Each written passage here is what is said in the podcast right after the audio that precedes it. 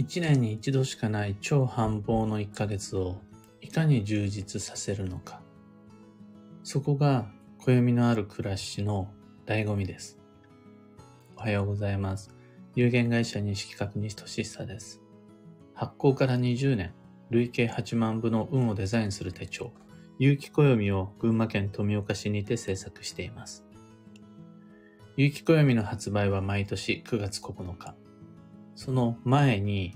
ぐっとお得な先行予約限定セットの販売があります。そのスタートが5月5日、8日後からです。で、このラジオ、聞く暦では毎朝10分の暦レッスンをお届けしています。今朝は、超繁忙の月の過ごし方、最重要期間の充実が鍵というテーマでお話を。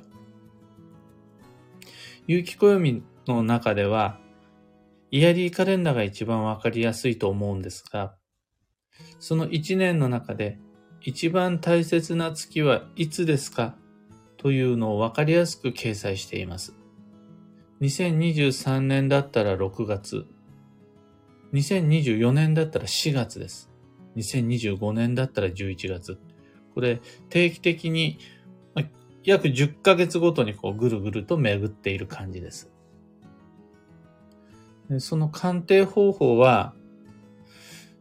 日付とか曜日とかを使って判断するのではなく、番と呼ばれる八角形の図形、1から9までの関数字がその中に掲載されているんですが、この番を用いて鑑定するのが超繁忙の月がいつかというやつです。で、年の番と月の番が全く同じ配置で重なるタイミングを超繁忙の月と設定します。それがこう探していったら、2023年だったら6月だったというわけです。じゃあこの超繁忙の意味は何なのかというと、ざっくり分けて主に2つありまして。まあ、ややざっくりだから乱暴な言い方になっちゃうんですが、一つ目が、超忙しくなるでしょうという予測。もう一つが、超忙しくしましょうという目安。この二つです。どんな出来事によって超忙しくなるのか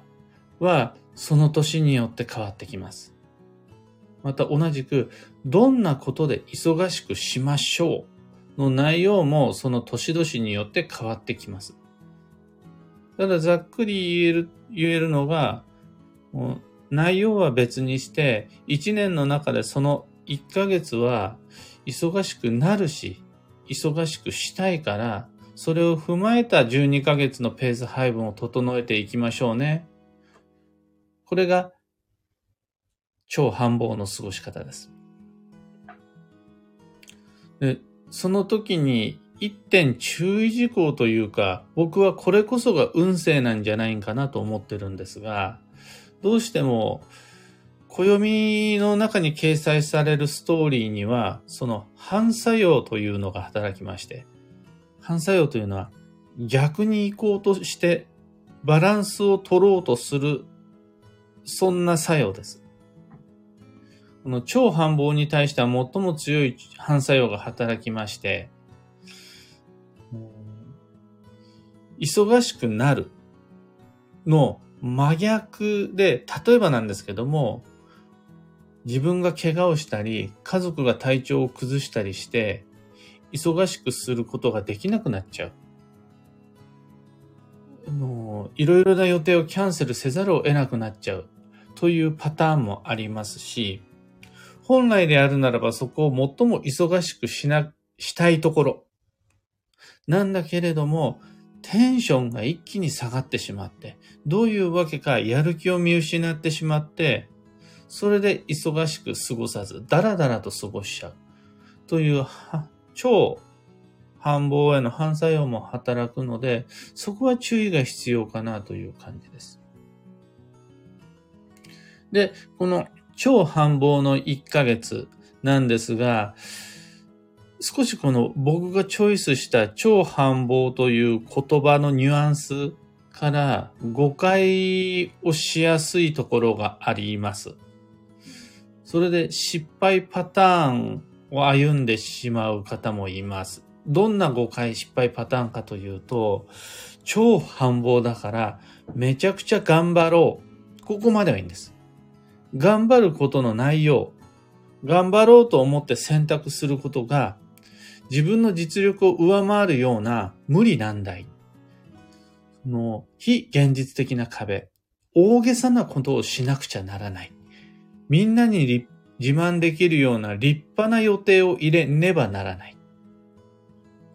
超繁忙と言ってる割には自分の暮らしの中では大したことが起こらないからあんまり上手に過ごせない。私は超繁忙の月をうまく運よく過ごせていないんじゃないか。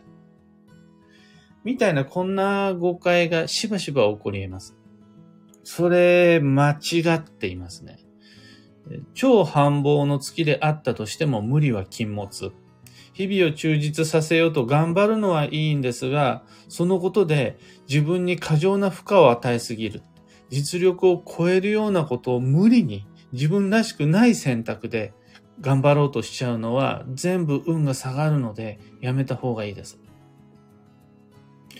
超繁忙の月こそできることをできるだけ。その自分のできることをまず選ぶ。そしてそのできる予定を日々の中に超繁忙の月なんだからいっぱい散りばめていく。というのが良いです。その際、超繁忙の月の過ごし方の、まあ、理想的な目安となるポイントを3つ挙げると、1つ目が基地方位旅行計画です。普段は方位の吉祥など意識しない人も、6月今年だったら6月、超繁忙の月だけは、方位の作用が最も大きく強まるので、基地方位強化月間となりますので、基地方位を目指した予定を入れてもらえると、それ一つ目になります。二つ目が、超繁忙の1ヶ月は、その月にだけに集中するんですが、赤星と白星が並ぶ日があります。他の月には星印が2つ並ぶタイミングってないです。必ず超繁忙の時だけ赤星、白星が並ぶ日が登場します。これ、有機暦持ってる人じゃないと何言ってるかわからないと思うんですが、暦の中では年番と日番が重なるタイミングに白星をつけています。また、月番と日番が月番と日番が揃うタイミングに赤星のマークをつけて分かりやすくこの日だよって見つけられやすいように設定してあります。で、超繁忙の時って年月日3つの番がピタッと揃うタイミングが訪れるので、ここで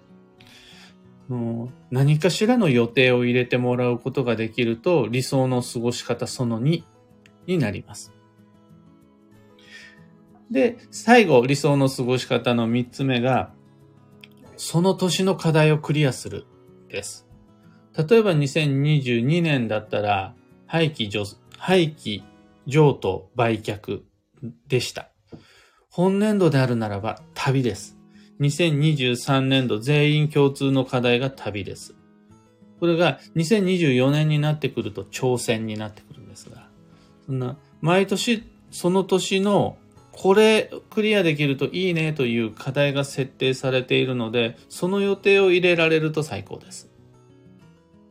そんな風に、超、超繁忙の最重要期間、過ごせると最高。この1ヶ月は1年の中で最も時期、方位、縁起を意識したい期間です。普段あんまり吉田の強打の言わない僕も超繁忙のこの1ヶ月だけは今がチャンスですとか強法医は避けましょうとか言ったりします。柄にもなく。えー、僕自身、この超繁忙の1ヶ月だけは現実的なあれこればっかりに目を奪われないように運の良し悪しを判断材料の上位にぐっと上げます。一年に一回くらいはそういう機会あってもいいと思うし、それでもしも暮らしが不自由になってしまうようなら、そりゃ、ちょっと行き当たりばったりな過ごし方しすぎなんだろうなと想像します。軽くそれなりに計画的に過ごせば、一年に一度だけ、超繁忙の月のみ、基地を狙い今日を避けるくらいは割と簡単です。毎月毎日っていうことになると一気に神経質になってきちゃいますが、そういうのはなしです。年に一回、超繁忙のタイミング、ここを目指して計画を立てて、基地時期、基地方位、運勢の流れに乗っていく。これぐらいであるならばそこまで難しくはありません。暦を仕事や交際に取り入れたいって思った時は、まずそこからをお勧めします。今朝のお話はそんなところです。一つ告知にお付き合いください。暦部ではただいま春の体験入部の申し込み受付中です。暦部とは月に一度、みんなで有機暦開いて運をデザインしましょうという大人の部活動です。この夜な夜な開催する怪しい大人の部活動、内容はどんな感じですか？をご紹介するように、無料の体験会を2023年4月29日に開催します。これが春の体験入部というやつです。明日です。明日の21時集合となります。ズームを用いたオンラインミーティングです。アーカイブは残さないでライブ配信のみの開催となります。テーマは2023年下半期の運勢と注意事項で行く予定です。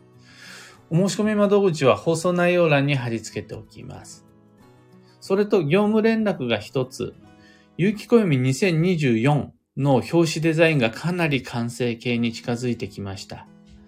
まだ仕上げ前ではあるんですが、まだちょっと手加えたいところがあって、完成までは行ってないんですが、とりあえず5月5日から始まる先行予約限定セット販売用の商品デモの撮影をしなくちゃならないので、昨日それ済ませてきました。なので、そちらで来年度の表紙はこんな感じになりますというのを商品販売時にお披露目できそうです。で、運をデザインする暦ラボの皆様はラボの Slack の中で写真付きでデザイン意図を解説しています。ここにはこういう意味があって、ここはこういう風にしたいと思って、こんな風にアレンジしましたなんていうのをご紹介しているので、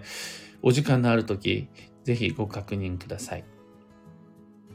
さて、今日という一日は2023年4月28日、金曜日。春の土曜残り8日となりました。人と向き合う際は同じ価値観を期待しないで違いを確認するために対話していきましょう。また移動の際は余裕を持って移動できればそれが最高なんですが、もしもそれが難しい時、遅刻しそうな時は遅刻して基地です。幸運のレシピはバニラアイス。発酵食品プラス乳製品デザートが基地です。となると、乳製品のデザートの中で最もわかりやすい発酵食品がバニラです。でも、バニラアイスじゃなかったとしても、最近ちょっと肌寒いですしね。例えば、ヨーグルト、あと、ナタデココ、もう基地です。発酵食品です。あとは、発酵あんこ、もありだし、くず餅なんかも素敵です。でもやっぱりね、乳製品プラスっていうことになると、バニラアイスとか、バニラヨーグルトとかがわかりやすいんかなと思います。今日のキーワードは、統率、動きをまとめる。その心は、団体行動が必要な時、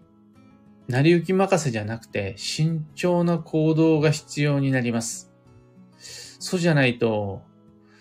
こう、みんながバラバラに動いて、後で面倒なまとめ作業が、余計な手間が増えちゃいそうです。最初にちゃんと意見をまとめる役、あとは指示を出す役を作んないと、後が面倒。でそうすると、面倒になってからの話し合いって面倒じゃないですか。気まずいから。そうなる前に、それぞれの思惑を事前にすり合わせて、どう過ごしましょうかなんて話ができると素敵です。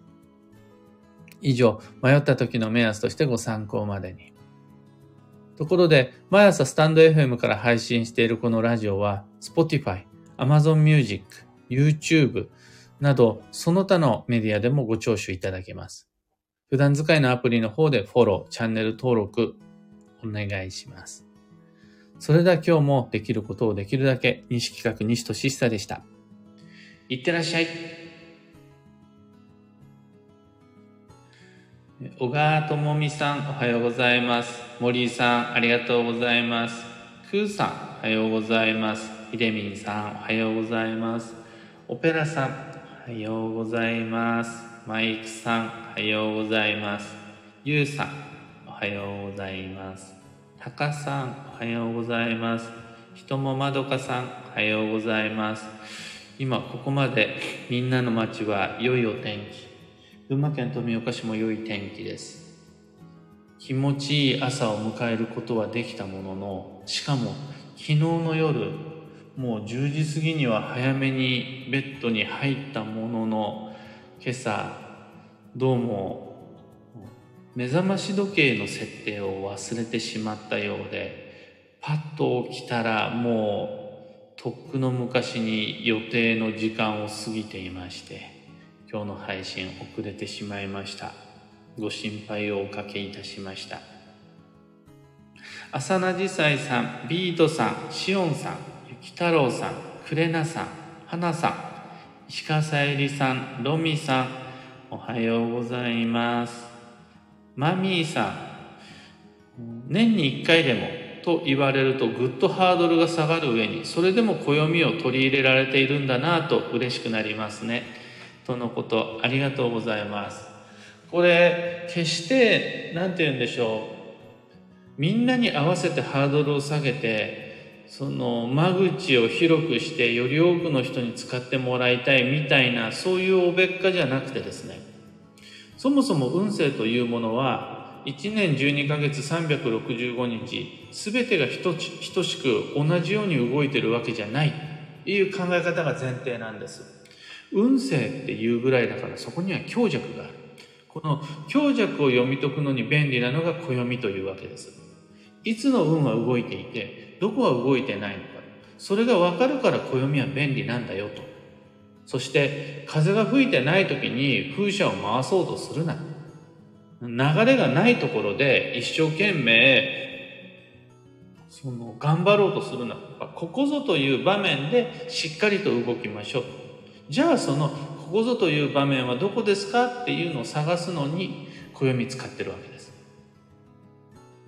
そのここぞという場面を暦の中にここぞって書かないで超繁忙って書いてあるのが有機暦です。超繁忙のタイミングにしっかりと仕事、交際、学習、地方医旅行、など頑張ることができればそれでもう運は動くんでそれ以外の月は僕はあの現場を優先で現実的に最も無理のないその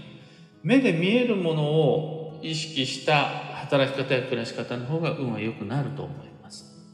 一方で運を動かしたいと思うならば一回現実から暦に目を移していただいて今年だったら何月だろう来年だったら何月だろうって探してもらえると便利です。パッてわかります。クーさん、手作りあんこ、バニラアイスあります。この発酵あんこって僕は何が発酵で何がどうやって作るのかを知らないんですがおそらく麹とかを使って糖化させる発酵をすると思うんですね。その、そう、麹使うと糖が発酵して甘くなるんですよね。そういうあんことかいいです。うん。人もまどかさんありがとうございましたこちらこそでございますハープさんおはようございますモリーさんおはようございます今朝は木の枝の日におろしたいものを再確認しました5月の6日のことですね。今年の初めに作った木のエネリスト、そのまま実行すること、都度見直すことがあり、可視化できて面白いです。残りの日々でたわしやタオルなどいつものアイテムを購入します。とのこと。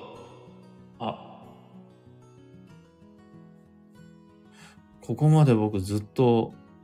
エコーを聞かせて喋ってましたね。おう、土曜土曜。びっくりした。そうそう、あの、気のエネリストを作っておくことができると、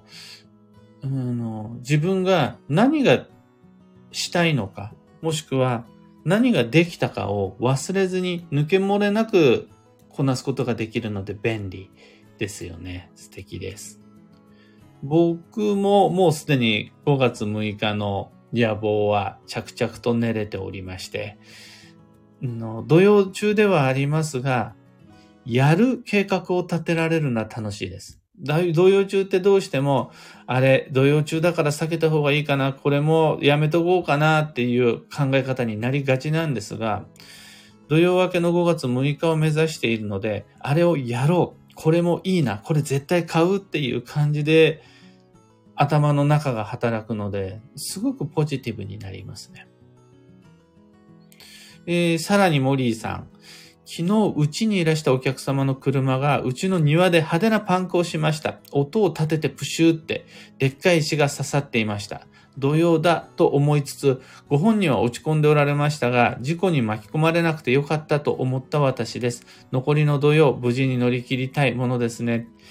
いかにも土曜ですね。そんなことが毎日毎月のようにしょっちゅう起こってるっていうなら話は別なんですが、自宅の庭先でお客様のタイヤがパンクするって、一生に一回か二回ぐらいしかなくありませんか？西企画には、それこそあの講座のたびに10代とか、いろんなお客様が、それこそ、あの毎週のようにいらっしゃいますが、その駐車場でお客さんの車パンクしたことはないですもんね。そう考えるとやっぱり土曜のせいにしたくなっちゃうし、土曜のせいにしていいと思います。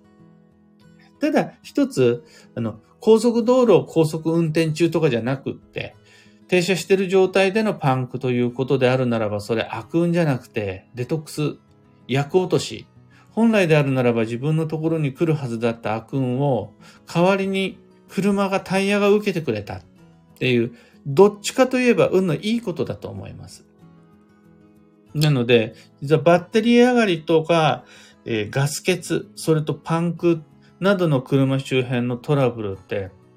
そこまで落ち込まなくてもいいんかなって思います。運が良かったですねって伝えてあげたいぐらいです。